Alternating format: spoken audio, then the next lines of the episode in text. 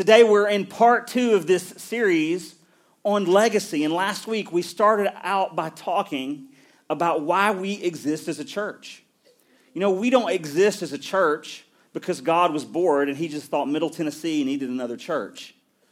You know, it's, it's not like, well, you know, there's just not enough churches in Middle Tennessee. And so God was like, you know, I think we're just going to put another one here. We'll call it Seeds Church. We'll make a big pun out of it because we're going to plant a church and it'll be Plant Seeds Church.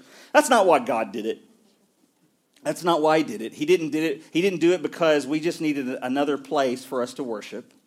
He has a specific purpose in mind. And that the reason why God planted Seeds Church in Middle Tennessee is because he wanted the people that call this church home currently and all the people that will call this church home, he wanted us to make an eternal impact right here in our everyday lives, right here in Middle Tennessee, and wherever it is that our feet touch this earth. And, so we can have a significant impact on eternity. We exist so that people, other people besides us, that they can know God, that they can follow Jesus. We want to walk with each other on the path to finding freedom from the things that are trying to slow us down. We want to discover our God given purposes together, and then we want to activate those purposes in such a way that, again, it makes a difference. Not just for today, not just for tomorrow, but it makes a difference for eternity. We exist to help people discover who God created them to be and equip them to do what He called them to do. We want people to know God, find freedom, discover their purpose, and make a difference. And this is what legacy is all about. Like I said last week, it's in our name, Seeds Church, a seed. You take that seed, you plant it, you cultivate it, it grows, it bears fruit, and inside that fruit is more seeds. It's legacy. And legacy is simply this it's making a difference that outlives us. Legacy is making a difference that outlives us. Legacy is about eternity, and eternity is our great motivation for the way that we live our everyday lives. Eternity is what ought to be in focus, it, it ought to be the filter for our everyday decisions. James chapter 4 tells us that our life here on earth is like a vapor. Not like vaping, but like a vapor. It's like a puff of smoke. It's here today, it's gone tomorrow.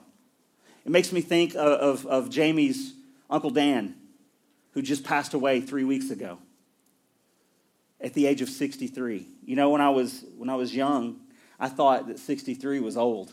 I thought anyone in their 60s was old. The more now I'm in middle age, I realize 60s is not that old. And, and her Uncle Dan passed, and, and um, it breaks my heart. You know, life is just like a vapor. You just never know. We're not promised tomorrow. You know, we only have a small window of time here on earth, but during that window of time, we have the opportunity and the responsibility to live our lives in such a way that it makes a difference for all of eternity. Eternity is the great motivator for the way we make decisions in our everyday lives. Jamie told me that her family back in Iowa, she got word that all the family left back there that they were not going to get together for a big Thanksgiving dinner because they were just still reeling with the pain from the loss of Dan. And I can't understand that. I just have no like concept of why in the world would you not get together? Why wouldn't the world would you not take this opportunity to be together as a family. And then she said to me, Well, they have no eternal perspective. Most of her family, not all of them, but a great portion of her family back in Iowa, they have no eternal perspective.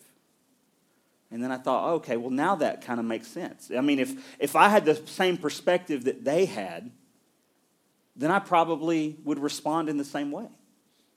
But my experience is different, praise God, because, you know, yes, we may have temporary losses that might be with loved, loved ones, that might be in, in other ways.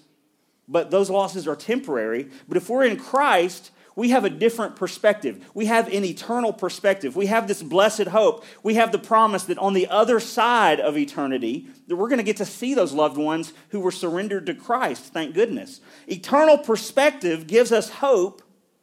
It gives us hope for what our lives are going to be like after this life. But it has to have an effect on the way that we live our lives today. It has to have an effect on the way that we make decisions today. Eternity is like the great filter through which we just kind of like are, have to like filter through or mill through our everyday decisions. The Apostle Paul wrote to Timothy about this. You know, P- Timothy was a young pastor, and this is what Paul, the, the apostle, told Pastor Timothy this is how I want you, what I want you to tell to the people that you're pastoring. He says this in 1 Timothy chapter 6, verse 17. Command those who are rich in this present world Command those who are rich in this present world. So, right there at the very beginning of this part right here, Paul is making the distinction between there's a present world that we're living in, and then there's a coming age. And Paul's saying, hey, those who are rich in this present world, right now, in this moment, in this present, this present world, not the coming age, but tell them, command them not to be arrogant, not to put their hope in wealth, which is so uncertain but to put their hope in God, who richly provides us with everything for our enjoyment. Command them to do good, to be rich in good deeds. You know, a wonderful thing is, is this it doesn't matter whether you have a, you know, a lot of money in your bank account or very little money in your bank account, you can still be rich in good deeds, either one. Either way. Command them to do good, command them to be rich in good deeds, and to be generous and willing to share. In this way, they will lay up treasures for themselves as a firm foundation for when? For when? The coming age, so that they may take hold of the life that is truly life. So, Paul's saying the life that is truly life is actually not what we're, what we're experiencing right now. The life that is truly life is in the coming age, but what we do now today makes a difference so that we can have the life that is truly life. Paul's saying this there's a life beyond this life. There's this present world, and then there's the coming age. And where you want to spend the majority of your investments, where you want to spend the majority of the investments of your life, and where you want to pour your life into, is where you're not going to necessarily get the return on what you're going to see here in this present world, but in the coming age. Now, listen, don't put any words in my mouth and don't, don't say that I said, well, you don't need to worry about like how you spend or save or invest while you're here on earth. It is very, it is a very right thing, it is a very good thing, it is a very wise thing to take the resources that you have here on earth and do, do right with them. Invest them wisely. Is it so that you can just, you know, enjoy all the luxuries of this life? No, it's not because of that. It's actually so that it, it sets you up for success to actually better invest into the coming age. So, why is it important? Why is it so important that we focus on eternity? Why is it so important that we, we focus uh, the investment of our lives into the coming age and not so much the enjoyment of the pleasures of this present world? Because eternity is our home. Eternity is our home. My time in this world is just temporary, it's fleeting. It's like Dan. I mean, 63 is not, it's not long enough. It's not, I don't want to be gone at 63. I've got plans for my life to make more of an impact beyond 63. But I tell you what, tomorrow is not promised to me. So I've got, I've got to not wait till tomorrow. I've got not to wait till next year. I've got to not wait till five or 10 years from now.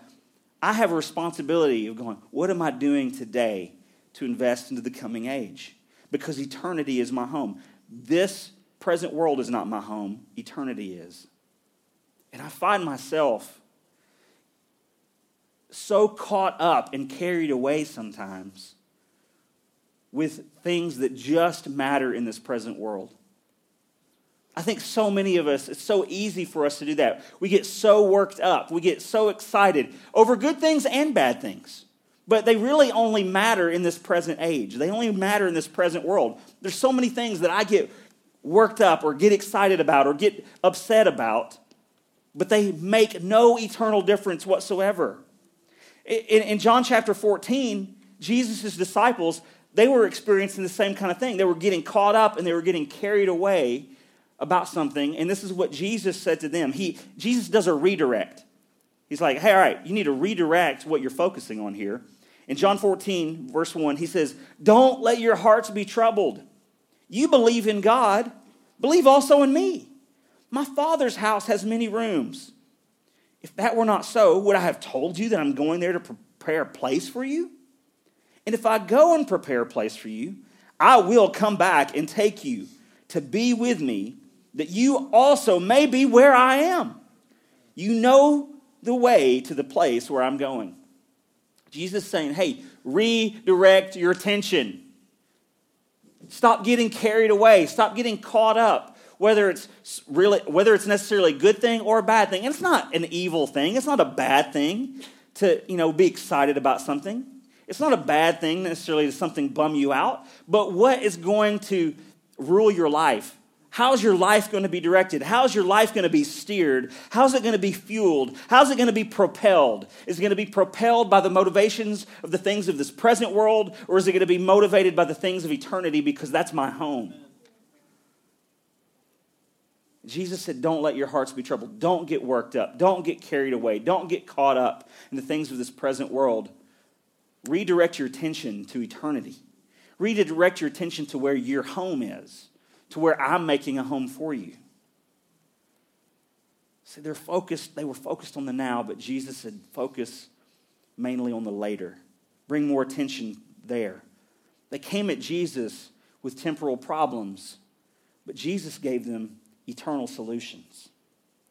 Paul, while he was incarcerated for preaching the gospel, he wrote this to the church in Philippi. And I think it's important to understand the context. He's in prison, experiencing like a, a bad circumstance, one of life's worst, worst circumstances, being incarcerated for preaching the gospel. Now, now Jesus said, "Hey, you know that's that's going to happen, and you ought to count it all joy." Amen. When you're persecuted for my name's sake, and so I'm sure Paul's got a good attitude, or I'm sure he's giving himself pep talks. I'm sure the Holy Spirit's giving him pep talks. But understand that Paul is not like in, he's not like on a beach somewhere in Cozumel, you know, sipping mai tais, and he's writing this to the Philippi church, to the church of Philippi. He, he's in prison when he writes this to the Philippians. And he says this in chapter 3, verse 18. Many live as enemies of the cross of Christ. Their destiny is destruction. Their God is their stomach, and their glory is their shame. What is he saying here? Their God, what they have elevated above the place of God, is indulgence, self indulgence. Their God is whatever it is that they can consume that will bring them temporary pleasure. They've made an idol out of indulgence. And, and why does Paul call them the enemies of the cross? I mean, that's pretty serious language. That's pretty hardcore language right there. Enemies of the cross? He says, because their mind is on earthly things. But our citizenship, he reminds them, our citizenship is in heaven. Eternity is your home. And we eagerly await a Savior from there, the Lord Jesus Christ. Paul does that exact same redirect that Jesus did. He's saying, hey, church, get your mind off of earthly things. Get your mind off of earthly things, things that don't amount to a hill of beans, things that when you test them by fire, they're all just going to burn up anyway. Get your mind off of those things and be reminded of what really matters. Be reminded that eternity is our home. Now, another reason that we need to focus on eternity, another reason that we need to focus the investment of our lives into the coming age, of course, yes, because eternity is our home, but another reason is because the line is longer than the dot. Can you guys say that with me? The line is longer than the dot. You're like, what in the world does that mean? This, this uh, is one of the main points from Randy Alcorn's book called The Treasure Principle. And so uh, I'm going to show this to you here in an illustration, which was really cool because I had already planned on talking about this for over a week now, but I didn't have like this grand visual for it. I just was going to explain it to you and show you something on a screen. But I was, earlier this week, I was just kind of scrolling through social media and I came up a, across a, a little video clip of Pastor Craig Groeschel from Life Church. And he was using this illustration, which I had seen before, but I had forgotten all about it. And it was some, something I'd seen years and years ago. It wasn't something even that he had come up with. And I, as soon as I saw it, I just said, Thank you, Holy Spirit, because it, it perfectly it is it's the perfect visual for what we're talking about here in this legacy series. And this the line is longer than the dot. And so we've got this, this line here, this rope represents all of eternity, okay? And so you, have got all of eternity past here, you know? And this line, this rope, this eternity line goes as long and as far as the eye can see, and it goes even further. You know, God has always will been, eh, has always been, He always will be. He, he's eternal, and that, that rope just goes and goes and goes forever. And then over here, you've got eternity future. And this rope goes as far as, as the eye can see, and no one can see the end of it. And in our life is right here. This, this section right here is all of human history. All of human history is right here, wrapped up in this little middle section here. You have the very beginning, and there's, you know, Adam and Eve right there, and that little dot. And that's, that's right, they're right there. They're at the very beginning. And, you know, Adam, God created Adam, and, then God said, you know, Adam, it's not good for, for man to be alone. So, he, so Eve showed up, and Adam was like, whoa, man. And, and so then we fast forward we thank you, Jeff. then we fast forward a little bit, and then we've got uh, you know we've got Abraham, and we've got Moses, and we've got David. We fast forward a little bit more. We've got Jesus. Oh man, praise God for Jesus. Praise God for this dot. Changed everything. And then we fast forward to our present age, our present era and time. You know, we've got Steve Jobs and Bill Gates, we've got 9 11, we've got you. We're right here. We're right here. and in here, we've, we've got all of eternity past. We've got all of, of just, you know, human history. And we've got all of eternity future here. And we pour so much of our lives into this right here. This little dot right here. So much of what we get caught up, so much of what we choose to get carried away with matters this much right here. And Paul's saying, hey, our citizenship is in heaven. The line, you guys, is longer than the dot. Invest yourselves Invest your life in such a way that you're not investing into the dot, but you're investing into what's going to happen forever and ever and ever and ever.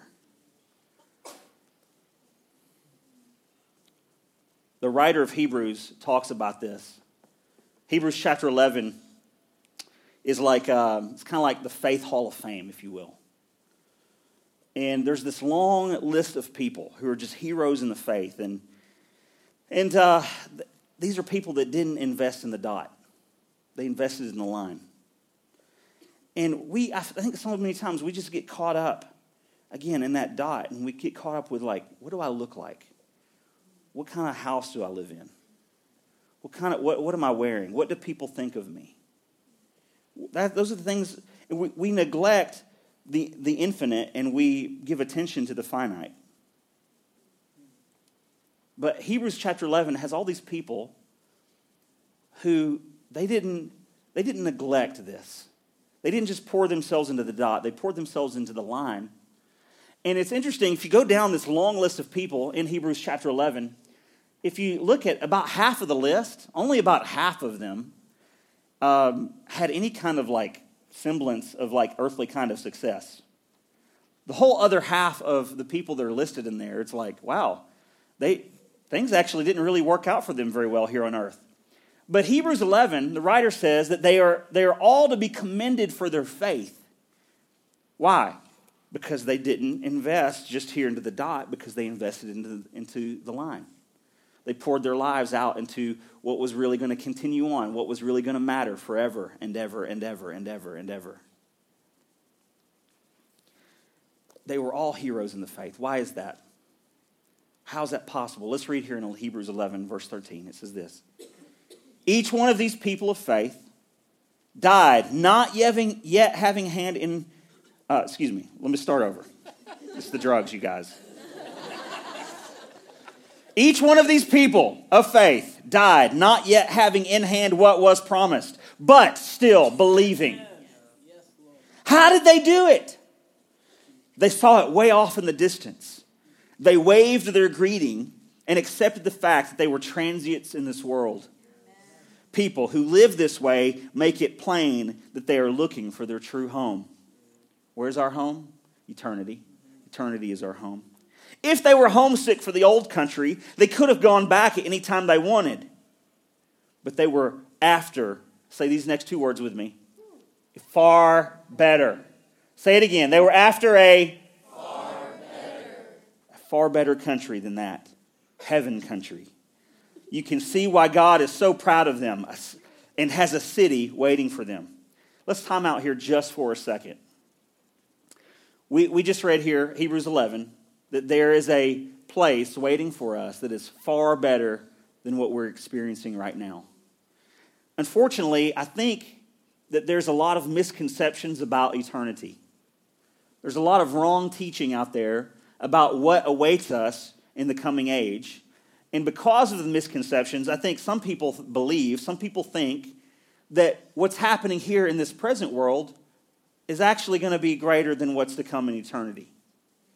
You know, some people live with, you know, they think of eternity and they think that for some reason that they're going to be this little fat baby cherub who's going to be dressed in a white toga, sitting on a cloud playing a harp, singing in a fat baby cherub choir. and that is not eternity. That is not what the coming age looks like. As a matter of fact, that sounds a little bit like hell to me. But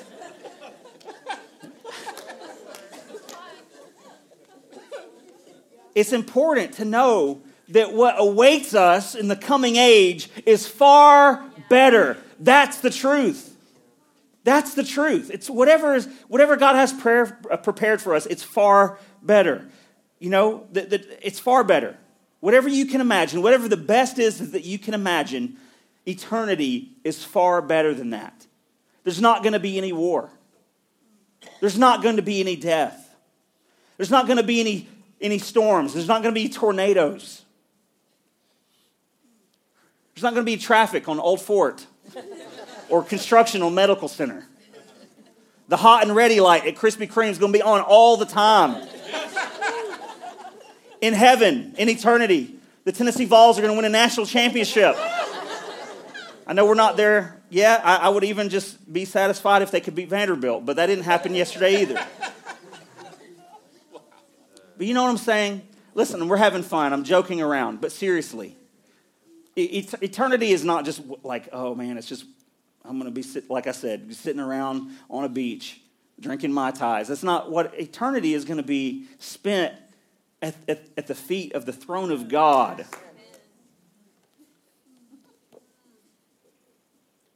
Much better. I can't wait.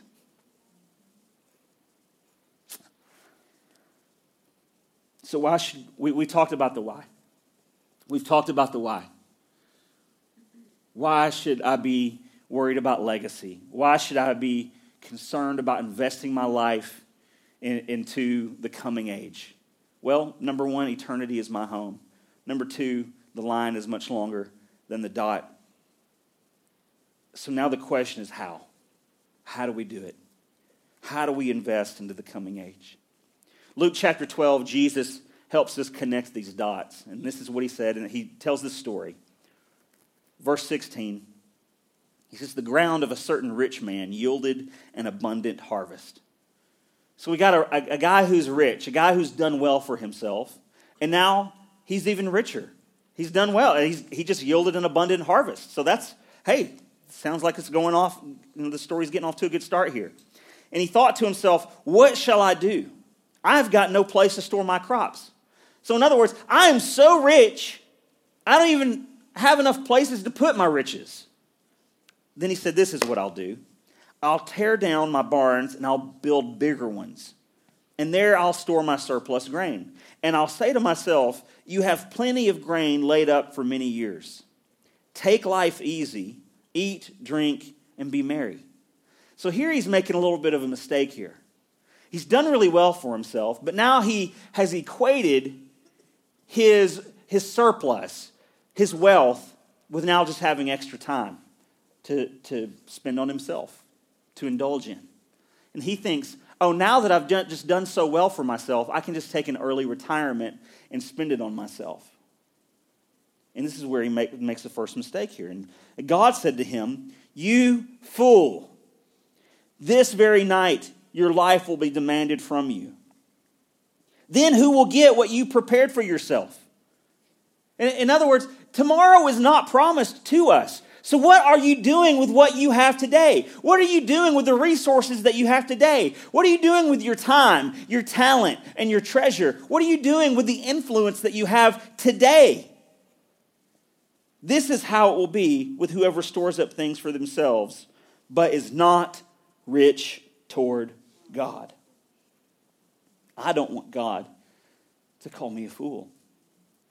I can't think of a worse thing.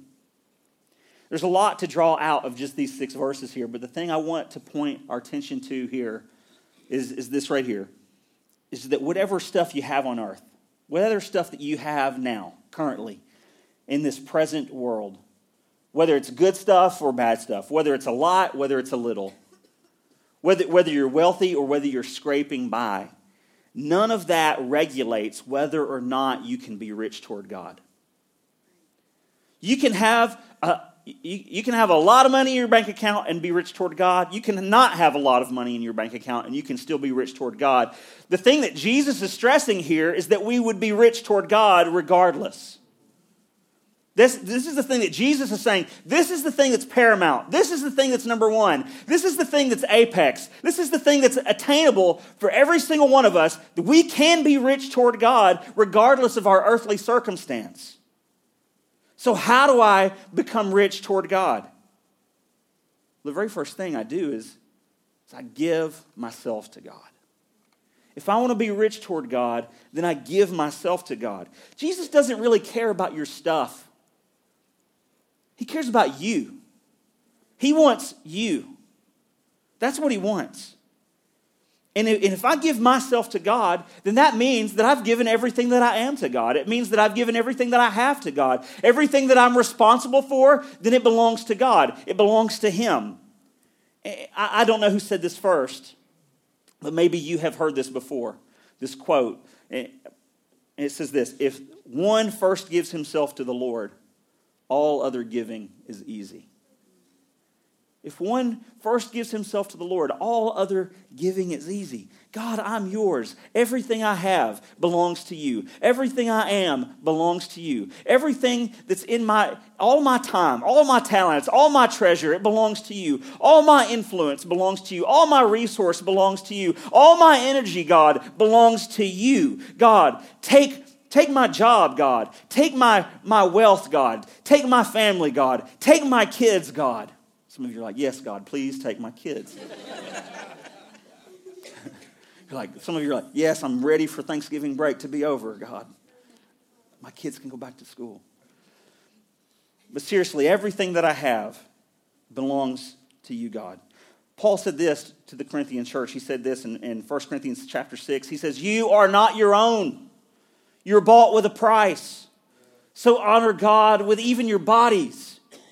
It's not just about lip service in the way that we honor God, but it's with everything that we are, everything that we have, everything that's our, at our disposal. That's what we're going to use to honor God with. That's what we're going to use to give worth, ascribe worth to Him with. It's like at the very core of you, there is a heart cry that says, God, I don't need all that other stuff. I just need you. So all of me already belongs to God, right?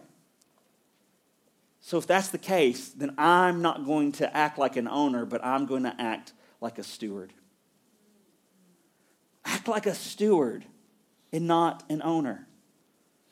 It's not like, like well, I'm just going to steward this portion because this is the portion that belongs to the Lord. No, all of it belongs to Him. If I've given all of myself to him, then it all belongs to him. So I'm not just, I'm not just stewarding a portion, I'm stewarding, stewarding all of it as if it belongs to him. What does that mean? Steward? Like I'm managing it. I'm like, God has made me a financial manager, a resource manager. I'm a resource in resource management. The resources that God has given to me, that He's entrusted me with here on this planet, in this present world, I get to manage them in such a way, not because I own them, but because He's entrusted them to me. And then I get to manage them in such a way, invest them in such a way that they can make the most eternal impact. I get the most reward in eternity. All my talent, all my time, all my treasure. I'm not an owner, I'm a steward.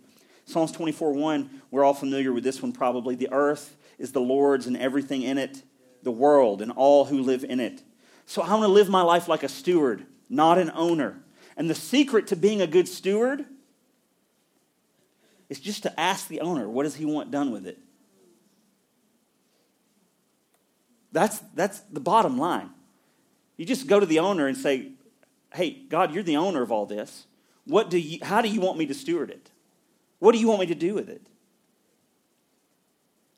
If you want to be rich toward God, give yourself away. If you want to be rich toward God, then act like a steward, not an owner. And if you want to be rich toward God, be intentional.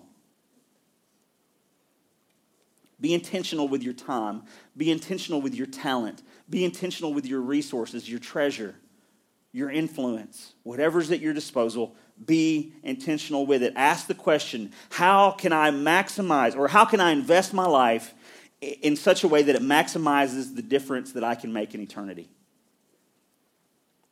How can I invest my life in such a way that it maximizes the difference that I can make for eternity? Paul also said this to the Corinthian church, 2 Corinthians chapter 9 verse 7. He says, "I want each of you to take plenty of time to think it over and make up your mind on what you will give." This is in the message. I really like this. That will protect you against sob stories and arm twisting. God loves it when the giver delights in the giving. So you mean, wait a second, you mean God doesn't just want me to be manipulated in the moment? Listen, there, like I told you last week, there is an opportunity. There are special moments and special times for spontaneous giving. And that, that, that is something that you, you really need discernment for. And when the Holy Spirit moves on you to do it, you better be obedient to do it. But our, the, our giving, the hallmark of our giving, it ought to be known for being intentional. Because God's saying, hey, I don't want you to just, if, if you're just going to move by emotion all the time, then you're actually not going to be the best steward of what I've given you. So God's like, hey, I, I want you to be protected against just sob stories and arm twisting. You need to be intentional and realize and think through and hear from my spirit how it is that you're supposed to intentionally steward what I've given you. And I love this God loves it when the giver delights in the giving. God wants us to enjoy being generous. He wants us to have a good time as we're living out the legacy of Jesus and as we are continuing to leave Jesus' legacy here on earth behind us. Amen? And He wants us to be intentional. That's why last week I announced to you that we're going to do this legacy offering on Sunday, December 9th. It's in, in two more weeks from now. And this is, this is, this is um, not springing it on you at the last moment. You know, we're not going to show some sappy, you know, video uh, of a dog getting beat out in the street. You know, this is not a ASPCA video or anything like that. And like, call now and pledge your money and save these animals. We're, what we're doing is we're being intentional. We're giving you time to go to the Holy Spirit and to consider God, what is it that you want me to give? And the thing about this offering, this is an offering that is above and beyond our normal tithes and offerings. This will not, this, it's going to be, there's going to be two offerings on this day. We will still receive our normal tithes and offerings on that day. And then we'll take another offering later in the service that'll be above and beyond. This will be the legacy offering. And our intention with this offering is to give every single bit of it away. We're going to find the very best avenues here in Middle Tennessee and around the world where we can invest the legacy offering in such a way that it will make the greatest impact for eternity. It's something to be excited about, you guys. Something to be excited about. You guys, as a, as a church that's just, just over a year old, I'm excited that this is like the kind of culture that we're building. I'm excited that what kind of offering are we going to be able to take, not just in two weeks from now, but what kind of offering are we going to be able to take 10 years from now? That's what I'm excited about. What kind of, what kind of culture, what kind of, of pavement are we laying now so that later we can come behind and, and drive a little bit faster on this road and give a little bit more and make a little bit more impact? That's what I'm excited about. It's going to be good. We want to leave a legacy. We want to plant the the seeds of salvation into the hearts of others. We want to help people know God, find freedom, discover their purpose, and make a difference. Amen? This might sound like a kind of a weird note to end on. But um, I want you to think about this. It's likely that you will miss what you spend on the things that you waste. Or at least you, you feel like it was wasted. You know, you might go out tonight and you might have a really great dinner, really expensive dinner.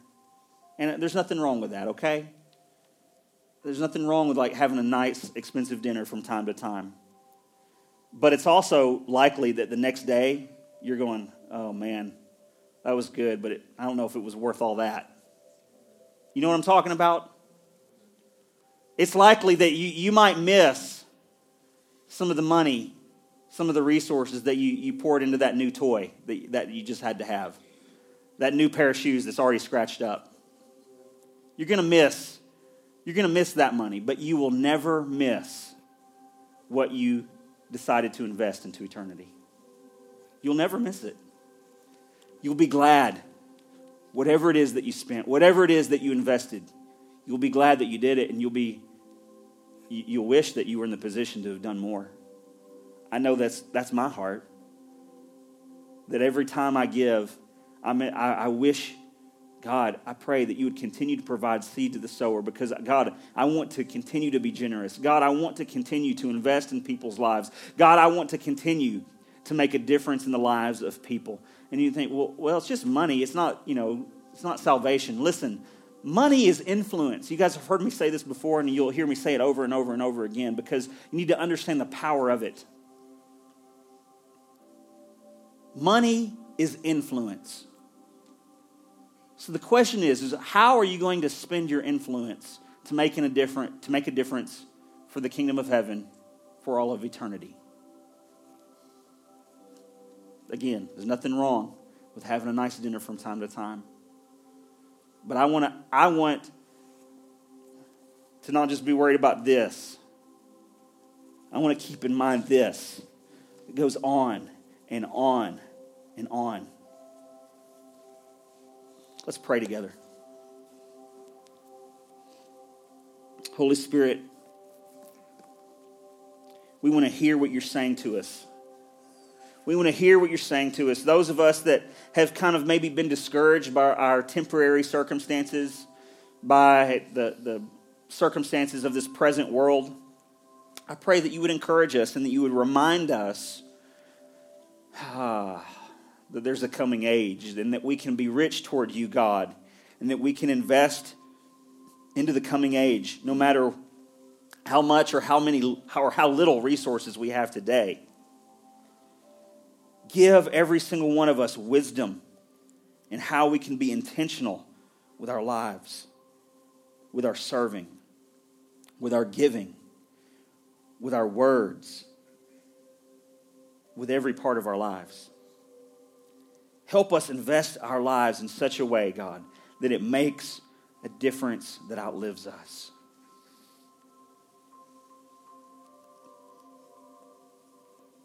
You might be here today and what we were talking about here with the line and the dot it really resonates with you. It really touches home with you because You might say, wow, yeah, my entire life has been about the dot. It's not been about God at all. It's not been anything to do with Jesus. It's been about me and, and what I've been able to pour right here into this minuscule amount of time while I'm here on earth. And maybe there's stirring, something stirring on the inside of you to change your life. I want to give you some good news. God's not waiting on you to change in order to do a work in your life. All He's waiting on for you is for you to just come home. He's just waiting on you to realize that eternity is your home. You don't have to do anything. You don't have to join this church. You don't have to jump through any hoops. It just starts with you saying yes to Jesus. Jesus, you gave your life for me, so I give my life to you. And I want to stop being so carried up and caught up with the dot. And I want my life to make a difference that lasts for eternity. If that's you today, I want to invite you to pray with me, to say to God, I'll give my life to you. You can just do that right now. I'm going to pray. You can just, where you're sitting right there, you can join me in your prayer. Heavenly Father, I come to you and I thank you that you sent your son Jesus, that you came to earth, God, in the form of a man named Jesus. And I thank you, Jesus, that you lived a perfect life. You actually lived a life that, that God, you created me to live, but I've not been living. And Jesus, you died a death that I totally deserved. But you're not going to make me die that death because you love me. And that you rose from the dead and you conquered hell and death and sin so that I could be in right standing with you, so that I could be in relationship with you again. And I thank you for that. And I just want to give my life to you now. I'm tired of doing my life my own way. I want to give my life to you, and I want to do it your way. I want to stop spending so much of my life in the dot, and I want to start spending my life in such a way that it makes a difference for eternity. So I thank you that you have you've already forgiven me of my sins, but God, I come to you with a repentant heart. I come to you saying, God, I turn from that way of living. I turn from doing things my own way and I turn toward your way of living. And I ask you to fill me with your Holy Spirit. I ask you to make a, help me make a difference with my life. In Jesus' name, amen. Amen.